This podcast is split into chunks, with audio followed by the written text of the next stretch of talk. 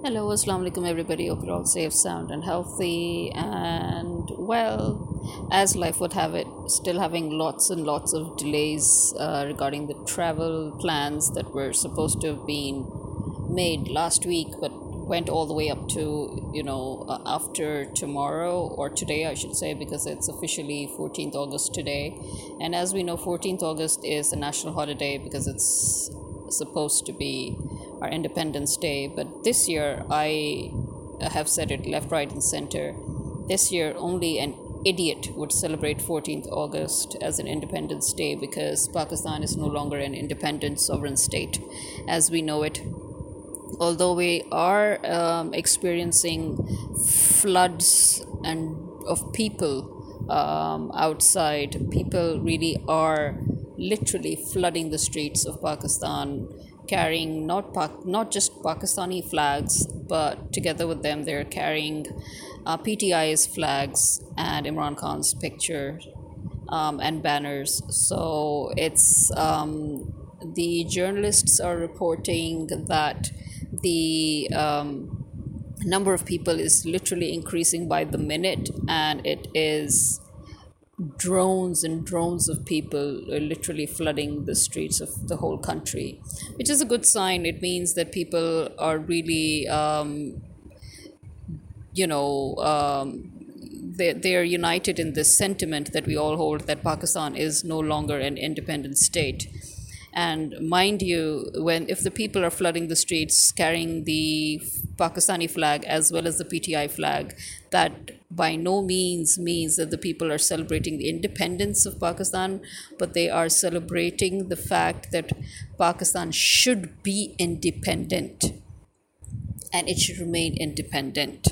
Uh, because at the moment, Shahbaz Sharif gave this really pathetic uh, final speech of his in which he just mumbled on and on about how he did the IMF deal, which, by the way, has not helped us. Who has the money? We sure as hell don't.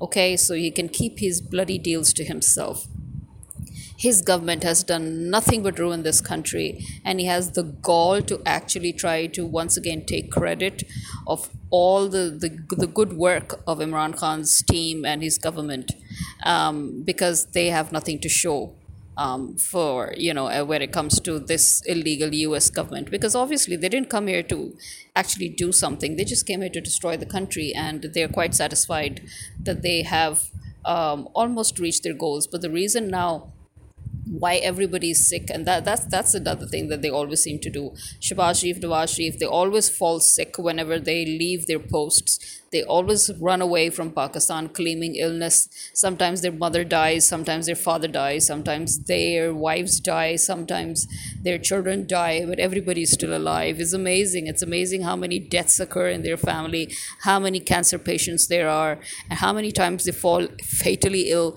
and yet they're roaming around um, you know, as bright as day. So yeah, so Shahbaz Sharif has again pulled off the stunt. Uh, this time he's declared his wife sick, and he's fleeing the country. Why? Why is he fleeing the country? I mean, if according to him he's done such an awesome job, why is he leaving the country? Um, why is his brother still out of the country? Why is he taking sanctuary as a double spy and a double agent of the British Queen? You know, what are they doing? What the hell are they doing? So they came here basically, as I said, to screw us over, to steal more money, to loot and plunder, to empty the treasury that Imran Khan painstakingly filled up.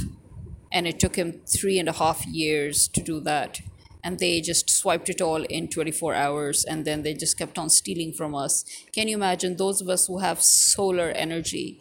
Okay those of us who actually have a solar energy system installed in our homes we st- we have had to pay bills to this government. We're selling them electricity and then we're paying them for it the mofos so yeah i'm sorry but i'm not going to i'm not going to wish anybody uh, happy independence day because we are we are no longer independent. I don't care that the caretaker prime minister has come and i don't care that he's supposed to be this awesome neutral guy. I really don't care. Why? Because i am not going to accept and acknowledge anything until i actually see physical results. You know as i've said before if I see Imran Khan come out of jail, then yeah, kudos, man. You really did your job there. If I see the court's decisions being listened to, if I see the establishment and the army being pushed back to where they belong, then yeah, okay, I'll consider it. But as far as I know, in Pakistan, we cannot expect any development in this country until we completely uproot the whole foundation of this country and rebuild it from scratch, which is something I've said for the past 12 odd years now. So I really don't know how much more I can repeat myself. But yeah, um, I can tell you this very clearly. People are not in a celebratory mood. People are flooding the streets because they are basically voicing their protests. And people are pretty peed off because, again, the law enforcement, again, under whose orders? The illegal government is gone. The parliament, the assembly, it's all gone. It's dissolved. So, whose orders are the Punjab police and the other police, the, the law enforcement department, the law enforcement agencies, whose orders are they following that they are still cracking down on people? They are still, uh, you know, arresting old people, women, children, men, and they're still trying to um, beat people up on the streets for holding flags of PTI. How many people are they going to beat? Seriously, the whole country's coming out. People are literally seeping, oozing out into the streets. And, and you know in all the shopping centers are filled with people canada is actually right now uh, f- uh, having this massive uh, rally by Pakistanis, overseas Pakistanis. As we know, America has already been having rallies. Um, so has England. Um, so today, Canada, uh, in Canada, the overseas Pakistanis um, have this rally going on in which they're demanding um, that uh, Imran Khan gets released and that this bogus trial and the bogus decisions be lifted and withdrawn it's amazing because the bar association all over the world wherever bar associations are and they are everywhere in every country um, in, all, in the legal circles all over the world um, they are really uh, banging their heads against the wall as to this amazing job done by Dilawar the way he processed a biased trial as a biased judge without recusing himself, the way he abused his authority, the way he abused the legal system, the way he abused human rights, and the way he gave a biased decision that is filled with loopholes and that is completely, totally unacceptable in any civilized country. Um, they they're just amazed at how he managed to do that and then flee the country. I'm again once more even more amazed as to how University of Hull let him come. I don't care what excuse University of Hull gives. This is no excuse. I'm sorry how can you say that we did not invite him? Um, he was sent as a, a we invited uh, we gave we sent invitations and it was up to the government of pakistan to send whoever they want to.